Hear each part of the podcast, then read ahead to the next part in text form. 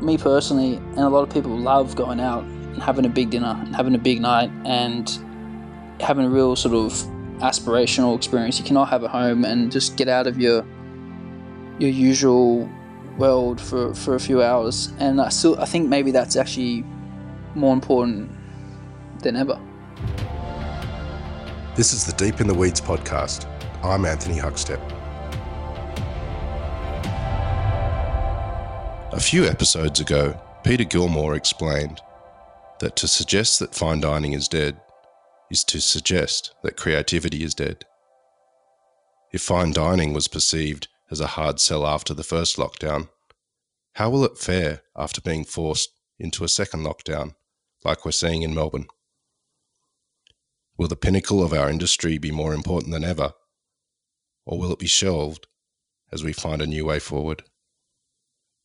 Hugh Allen is the executive chef of Vue de Monde in Melbourne. Hugh, how are you going? I'm good. How are you? Thanks for having me. I'm good, thank you. You've uh, had a pretty tough couple of months there with um, shutting down the restaurant and reopening it again and shutting it down. Um, how are you feeling?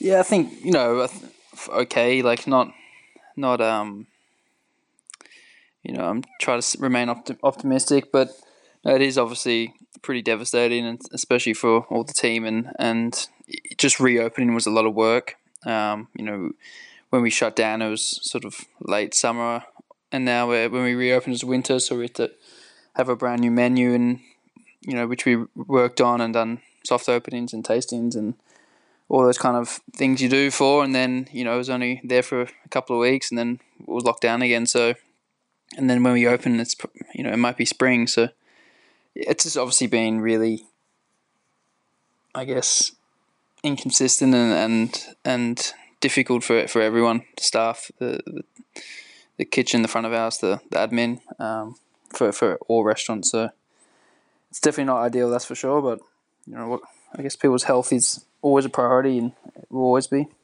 Your restaurant overlooks the city. You know what's what's it looked like uh, looking down on Melbourne over the last couple of months. Um, definitely quieter. Definitely, definitely quieter. And and when when the when this out when the outbreak started, it was it was like dead. Like the city was dead, and uh, and um, you know there's no one to be seen.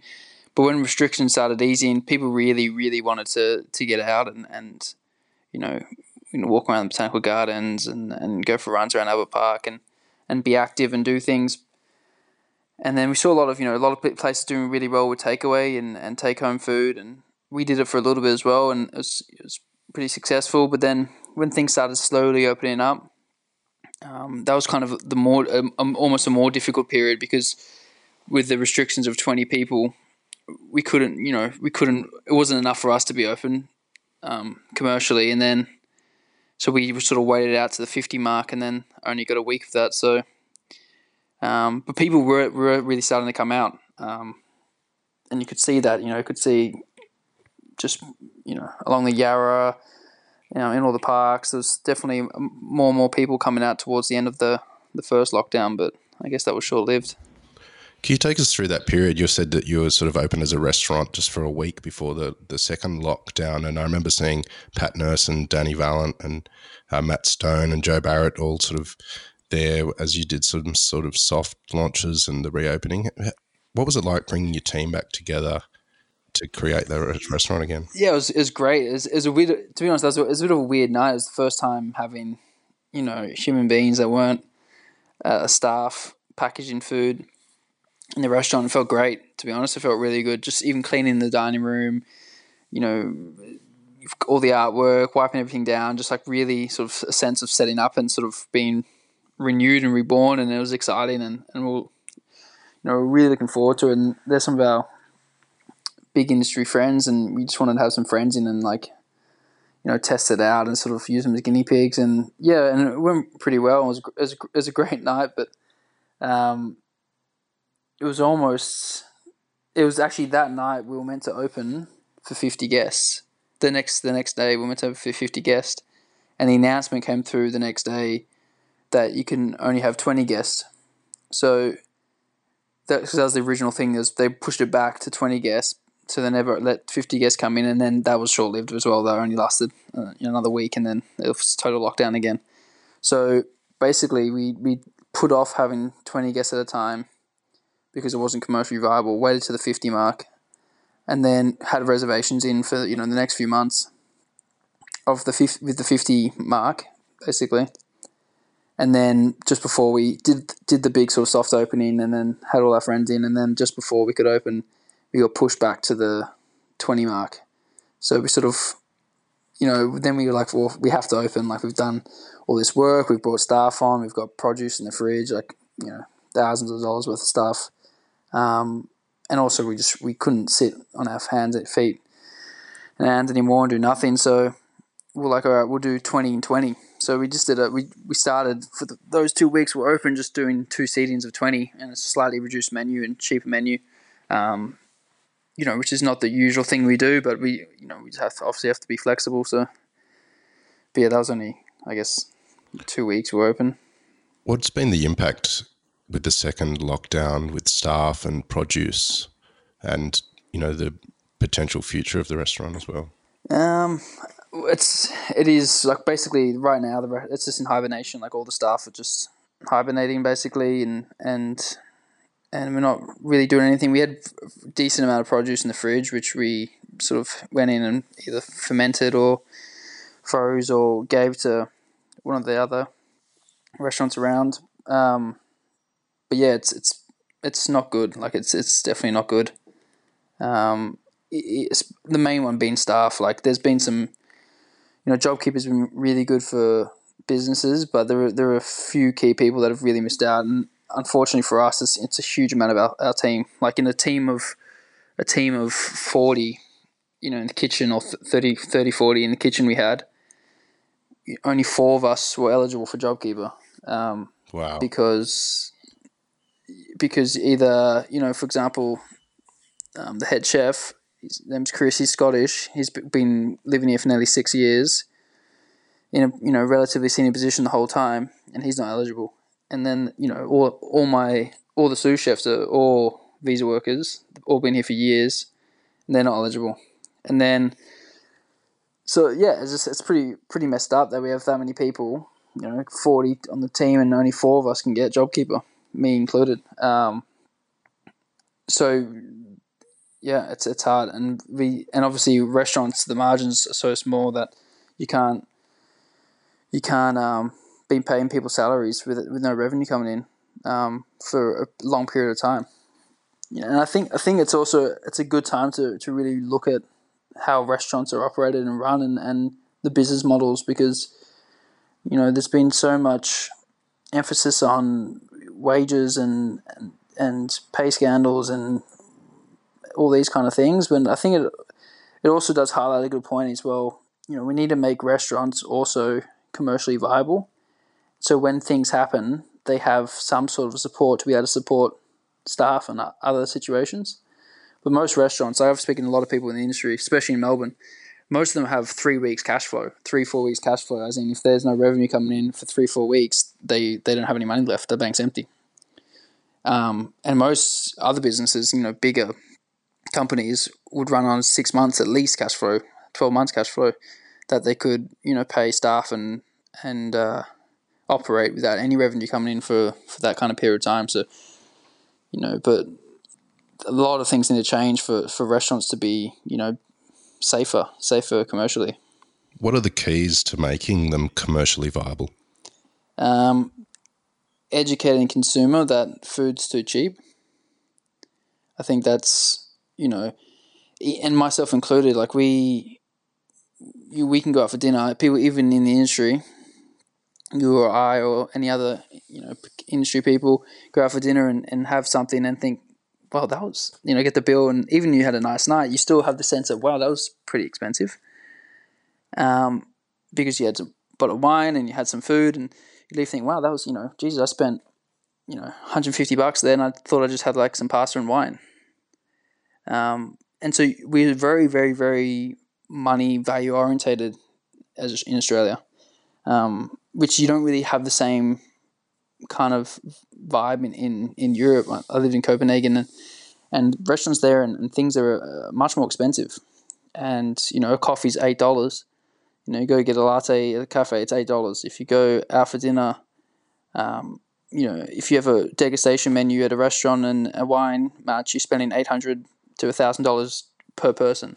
You know, if mm. if a restaurant charged that kind of money here, it would be it'd be empty because we have such a you know what is value, what is what's the what should things cost, and right now restaurants aren't really allowed to charge that much, and people wouldn't come if we, they did charge that much. But with you know with staff being paid what they're paid, which is a good which you know is a good thing, but also the margins are getting tighter and tighter, and um, you know staff are getting more and more expensive, food's getting more and more expensive, and and restaurant prices aren't really moving um, because the consumer wouldn't come. So there's a few things that need would need to happen for restaurants to be a better business. Firstly, you know, the industry award, you know, the confusing thing it is, um, needs to be like just simplified. It needs there can't be so such black and white. Um, you know, confusing. Once they've done ten hours, they go to this. Once they've done you know, once it's a Sunday, they go to this. Once they've done this many shifts in a row, they goes to this. It's just like a jumble of, of thing. And, and it's being a chef is not considered, or even being a front of house professional is not considered a career anymore. It's considered just like you're working in a cinema or working in a fast food joint or working at, you know, a, little coffee shop in the corner because you're a student, part time student. That's what it seemed like. But if you're a career, if you if it's a career like like for me or for many people, young people, being a chef is, is their career and they want to go work overseas and they want to travel and they want to do work in these amazing restaurants. They want to have a place of their own, you know, and they want to do all these steps to do that. Just like in any field, whether it's in journalism or consulting or business or corporate or banking or photography or whatever it is, it's a career. And then you would go, you would work, you'd learn from the best, um, and you'd really dedicate yourself in the, in the industry to then be a real true industry professional and then get you know really good high paying jobs. But right now it's seen as chefs are seen as and all front of house is seen as like a it's just like a shift work casual cinema job selling popcorn like it's and you know it should be seen as a career. If a young chef wants to work, you know, forty hours, more than forty hours, just to stay back and help, you know, and see how to fillet fish better. Or you know, right now restaurants don't have the backing, the, the financial capability because the margin's so tight to be like, yeah, no worries, you stay back, we'll pay you for three more hours and you can do the fish with us. It's a case of no, no, no, you go, you go, you go, like clock out, clock out, go because you know they're just restaurants just don't have the money, and then you you people will miss out, and then it's it's it's gonna become, you know, Australian chefs are gonna go backwards in their in their education and training um, yeah, sorry for the ramble there, but it's it's true. Like you've seen much much more more talented chefs coming out of places like Scandinavia and, and the states and um, in Europe. Just you know because they're really dedicated and they really work and they they're seen as like a it's seen as a profession right right now with all these awards and how restaurants are working. The chefs are seen as you know a very casual cinema style job and talent's going back backwards. Vue de Monde is the flagship of Shannon Bennett's Vue Group, and it's a super premium restaurant. How are you feeling about that part of the industry, that fine dining side of things, given the pandemic and um, what may follow? I mean, it's it is scary. Obviously, I heard uh, I think it was Pat Nourse was on on here and saying he's never felt, or someone a food writer said he's never felt less essential, and I think it's the same kind of thing for fine dining restaurant in one sense. Like, food is essential. A twelve course degustation is not essential. Um, so, you know, it, it is it is like wow. If you were a chef, like it's much more. It, you you feel much more better and essential, I guess, if you're working in a hospital kitchen or you know a FareShare or one of these um, sort of community kitchens versus a, an expensive fine dining restaurant. But at the same time, like me personally, and a lot of people love going out and having a big dinner and having a big night and having a real sort of aspirational experience. You cannot have a home and just get out of your your usual world for, for a few hours. And I still I think maybe that's actually more important than ever. You know, if you know all you see on the news right now is virus this, case numbers, outbreak here, outbreak in the pub in in Sydney, up Victoria, massive outbreak.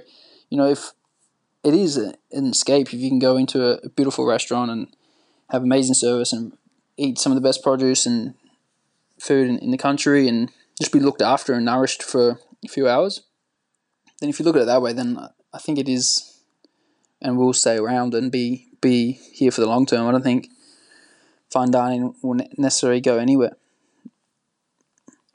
I hope not, anyway. You're actually still still quite a young man. I think I was already in the workforce by the time you were born, and um, you were executive chef of Vue de Monde in your early twenties. Um, what was that like being so young and in control of one of the most influential restaurants in Australia's history? Um, it was it was exciting, and it kind of just it kind of just happened. Um, and I would say, you know, for there's a very a very there's a very lot of people that already work at de that obviously made the transition really easy and have been super supportive the whole time. I think if uh, you know I got the position and then you know people went out after after me to you know not welcome me with open arms and it could have been a very different onboarding. But no, the the team like um, especially the senior team is super supportive and always have been in the front both front of house admin and the kitchen. Um, and so it's been yeah it's been it was a new learning experience, but I was an apprentice at Vue de Monde um, when we when we moved up to the Rialto actually just just around that time and when Shannon was really involved and and we just we always got along and and Shannon Bennett was 24 when he opened Vue so I guess it's it's not new to being a young person sort of you know as a face or in, as a personality there as a chef there. Um, you know, Shannon's always very young. He, you know, he's still young. He's 45 and he's, you know, is what he's accomplished. Like he's still a young guy, like technically. Um, but so like it's not it's it's always been a, an ambitious young place, and I think, you know, Shannon wanted wanted someone young, and we turned 20 this year. De opened in 2000, so it's it's 20 years old now. Wow. Um, which for a restaurant to be you know, not to blow smoke up um, the restaurant's ass if it has one, but um, you know, it's it's uh it's pretty amazing that a restaurant that's twenty years old is still so relevant and so and so busy and still, um, you know, just is a, is a great place to come and eat. I think anyway. Um, so yeah, I'm I'm really excited, and we have big goals for the restaurant for another twenty years as well. So yeah, I think young is good sometimes, and but it's definitely it's it's I've got definitely got an amazing sport team that make it really very easy. Monde has always had that French aspect to it, and you've been a part of the transformation to be more contemporary. Can you tell us about the food and offering there and how it's changed? Yeah, um, it's still very much on its sort of journey away from what it was when it opened um, in 2000. It, opened, it was a little restaurant in in Carlton in uh, Drummond Street, um, and it was a very traditional French restaurant. Shannon had done his sort of training in, in London and at um, you know really classic restaurants under Marco Pierre White and I think it was John Burton Race as well. Um, but really, really classic sort of French style restaurants, and that was his training. That's what he opened. But when when you know as he sort of got, got a little older, he's still young, but when he, as he got a little older and, and wanted to keep progressing Monde. He never wanted to stay in a little terrace house in Drummond Street. He always wanted to be sort of become a bit of an institution in Melbourne, and and with that, he thought he needed to get away from um, sort of the classic French, and become more focused on where he was, and and that's obviously Australia and where Australia was going. So yeah, he sort of the, the journey started since he really opened and then 2005 he moved to Normanby Chambers, which is in Little Collins Street, and that's you know he had that's when he started having sort of head chefs, and they would have their own sort of take and influence on the on the menus. And then I'd say in 2011, when they moved upstairs, that's when the the vision changed more dramatically um, to be to really focus on um, Australia and modern Australia, and and that's why you know the the, the tables are all covered in kangaroo leather um, because he's really big on sustainability. So there's no tablecloths, there's no washing, there's not a huge amount of water wasted. Um, all the artwork's Australian, and you know it's really sort of that modern and, and sexy, and it's a beautiful place. And the chef at the time was named Corey Campbell. And Corey was um, he was one of the original sous chefs at Noma when it opened, um, and one of the really really early guys when Noma before Noma was Noma. Um, and, and I think Corey was sort of really changed sort of the style and and and really sort of went from French to to to a modern Australian restaurant. I'd say he was the the, the big influence there. Um, yeah, and then we're still on that journey. Well, you're still quite young, but do you remember when you first stepped into a restaurant kitchen and how you felt to begin your career? Um, yeah, I was t- shocking. I was at Rockpool actually. Um, I did my work experience at Rockpool in Melbourne, and I was yeah as a high school student I did my my work experience and I actually remember thinking at the end of the shift like fuck this I'm not doing this. It's a shocking job. it's you know I don't want to be fucking told what to do. I was you know 14, obnoxious teenager. Um, you know I was just I was did front of house and back of house um, for my work experience and and just like I just thought the kitchen was like sort of nasty and, and you know just a bit cowboy and not cowboys in like a sense of using a chef term as in like you're not doing anything the right way. Just a bit loose than you'd see in a, in a school or a normal business. Um, but I was kind of like, you know, I'm not sure about this. Maybe I changed my mind, and I was set on being a chef when I was young. Um, I loved food and, and, and cooking, and just like watching like anything like whether it's Jamie Oliver on TV. I just loved watching cooking things, and so I wanted to do it. But after my work experience, I was kind of like, oh, I don't know if I want to do that. But one of the chefs, sous chefs there, was a guy called Nick, um, and he really took me on his wing. We actually went to the same high school. Um, he was there, you know, years before me, but we, we worked out, went to the same high school, and he kind of really looked after me. And then after my work experience, offered me an apprenticeship. And then, yeah, I was kind of like, oh, well, I guess I should do that. Spoke to my parents, and they were really supportive. So that was it. Started my apprenticeship at Rockpool a few months after that. And I was, yeah, just 15, 16. And you spent a bit of time over in Denmark as well at, at Noma. How did that transform you as a chef? Uh, oh, it was amazing. Um, yeah, I went to so after I finished my apprenticeship, I was a Vitamin for a bit, but then you know I was always always wanted to live overseas, and I guess still and then especially was Scandinavia was the place to be. Um, and Noma sort of the, restaurant to go to. Um, so I really wanted to go there. And yeah, I just sort of set my my head to work in there. So I basically just bought a got my visa, working holiday visa, and and a um, plane ticket. Went over, and I emailed asking if I could just like stage or trial or whatever, just hang out, work for free for however long. I said I'm looking for a job. I understand this. I'm sure there's, there's a big queue and you, you, blah blah blah. Um, and I just got an email back saying like you know, hey, yes, we have no positions, but if you're in town, you want to um, trial or hang out, you can you can come down. So I basically just rocked up and did I think three weeks there, and this is just before this is before Noma Australia. Um, and yeah, anyway, I loved it. And it was intense. It was like it was another level. Like you know, there's like 40 chefs on a shift, 25 interns upstairs. Um, you know, René was there every day, really hands on, um, just intense, like fucking intense, like just music blasting. I just remember the music before we, like before Evita Mom, we, we weren't ever allowed music playing.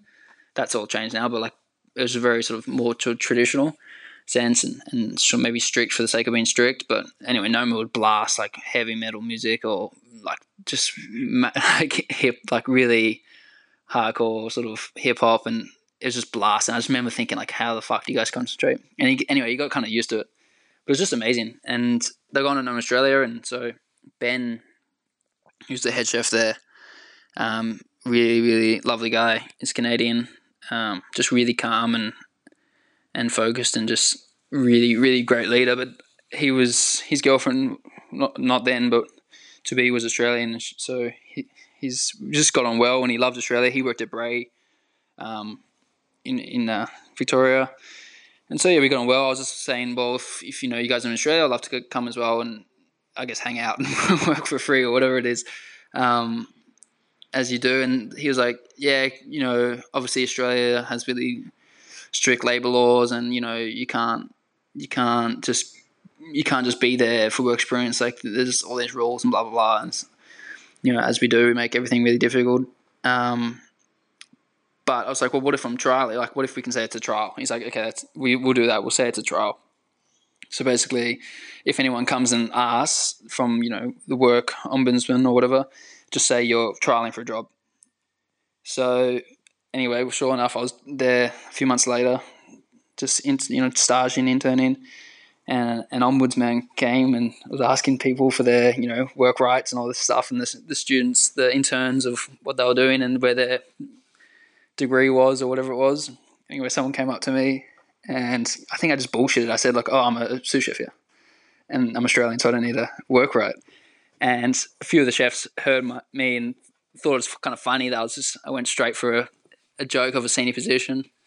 Um, and yeah, and then I just sort of I just got on well with them, and then there was a position opened up, um, basically right after Noma Australia, and I was sort of at the right place at the right time, and and got the job, and yeah, and that was it. It was amazing, and then from there we did Noma, uh, Copenhagen, Mexico, and then opened the new Noma. And I came home sort of October 2018. So yeah, it was, it was, I think it's sort of the perfect time to be there. Really, like between you know the pop ups, old Noma and new Noma. So I'm really really grateful to to have been there for that time, and it was just yeah, it was amazing.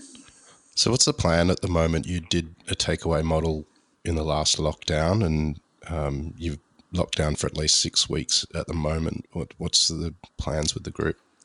Well, we need to do something because, uh, like before, with the the four people on JobKeeper out of you know a team of 40, 50, 50 guys, so you know we need to do something to to try to get as many people working in some form as possible. So we'll probably look at doing a take home thing again, maybe slightly differently. Um, before we were doing, you know, you could just order one meal, like one one truffle risotto or something, um, and that was it. But it's probably too much work for, for the for the, the, the price because um, it's, it's pretty cheap. So we'll probably look at sort of more sort of at home meals packages.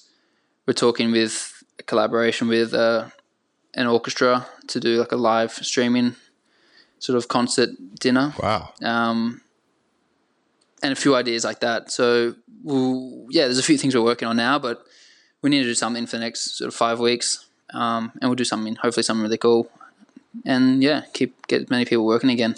But we are just, you know, we just want to reopen again, obviously, but you know, it could be more than six weeks, so we have to do something.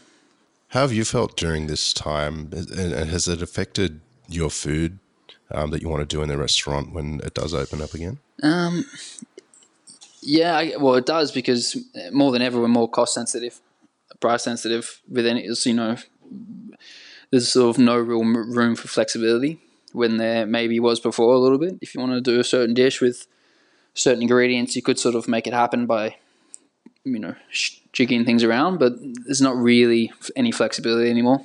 I think with the first lockdown, you know, we just come out of trade and it was okay. But now gone back into this for another six weeks of with no revenue, it's you know, it's we're going to open up and be really, really, um, you know, strict and not tight. Like we're still use all the things we want to use, but just really, really, really strict with usage and and you know it'll be a case of you know only the sous chefs can break down the wagyu, only the you know things like that where it's not it's not great for the team. You know, it's it's great if you know you can get an apprentice and break down the the animals with them or things like that, but when you're when financially the situation is what it is with in the world, you know, you have to you have no room for error, no room for waste.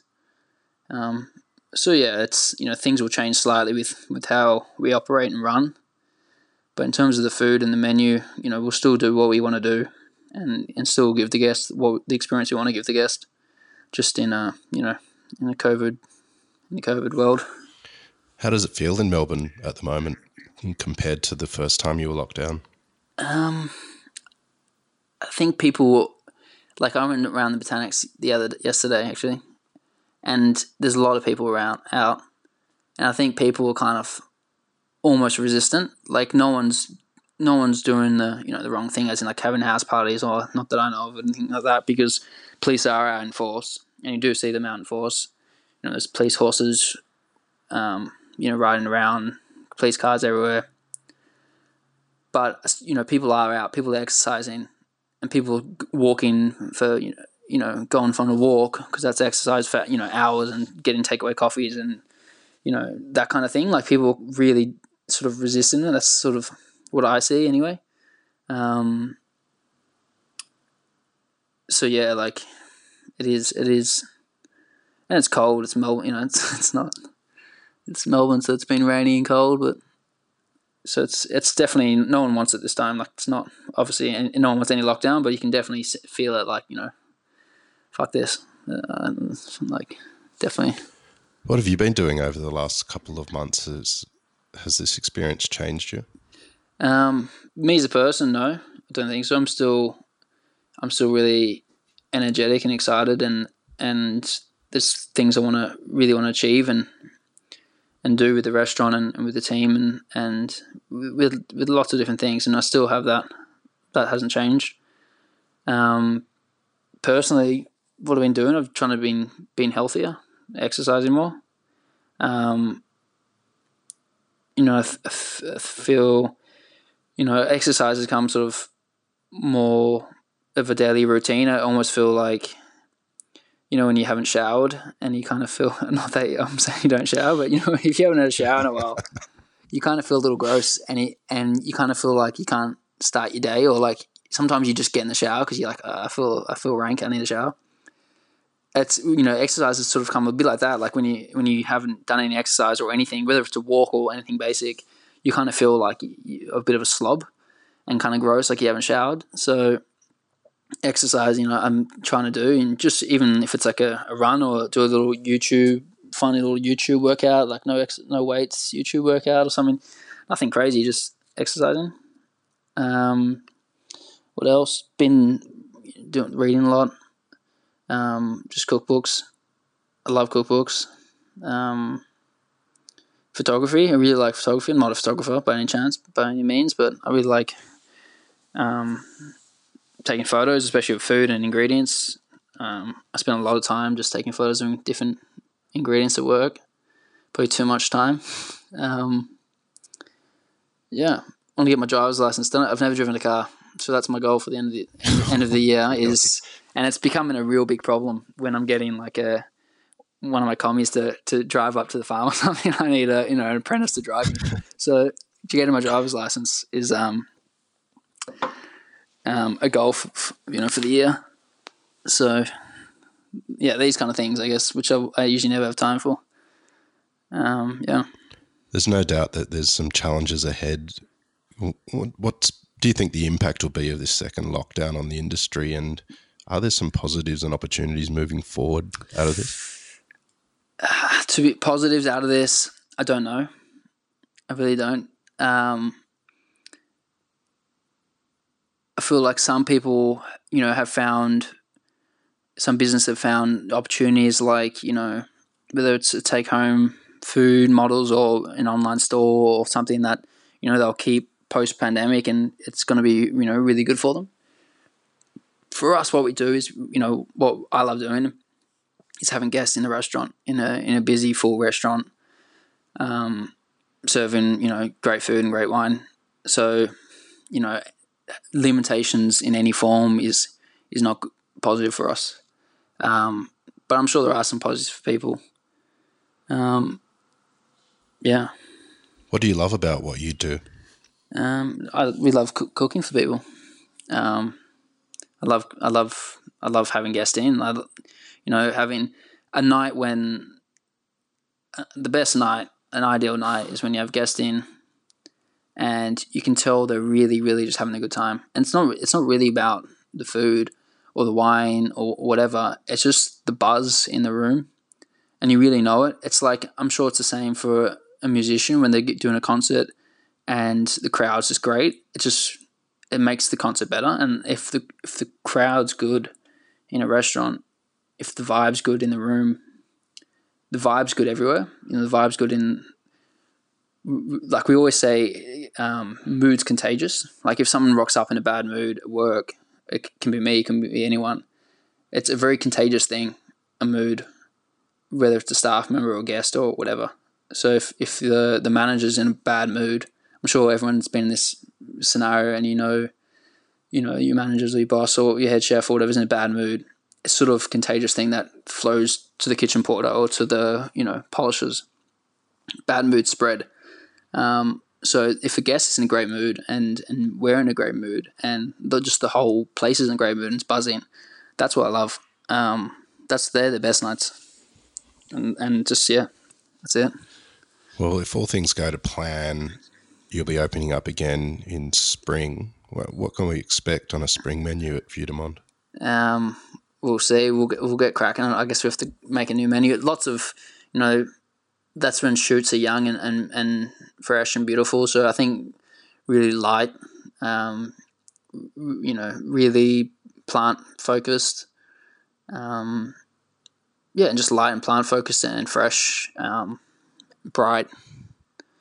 Um, yeah, we've been thinking about a lamb feast for a while, just like a full lamb, whole lamb, all the different parts in sort of a feasty form. Maybe we'll crack that out.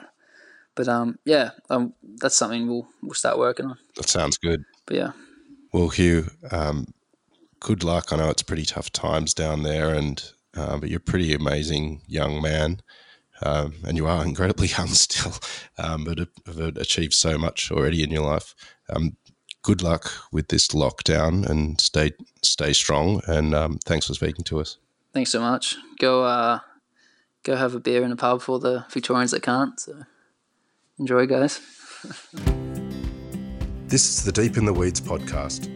I'm Anthony Huckstep. Stay tuned as we share the stories of Australia's hospo community, suppliers, and producers in search of hope during this pandemic. Special thanks to executive producer Rob Locke for making this all happen. Follow us on Instagram at Deep in the Weeds Podcast or email us at podcast at deepintheweeds.com.au. Stay safe and be well.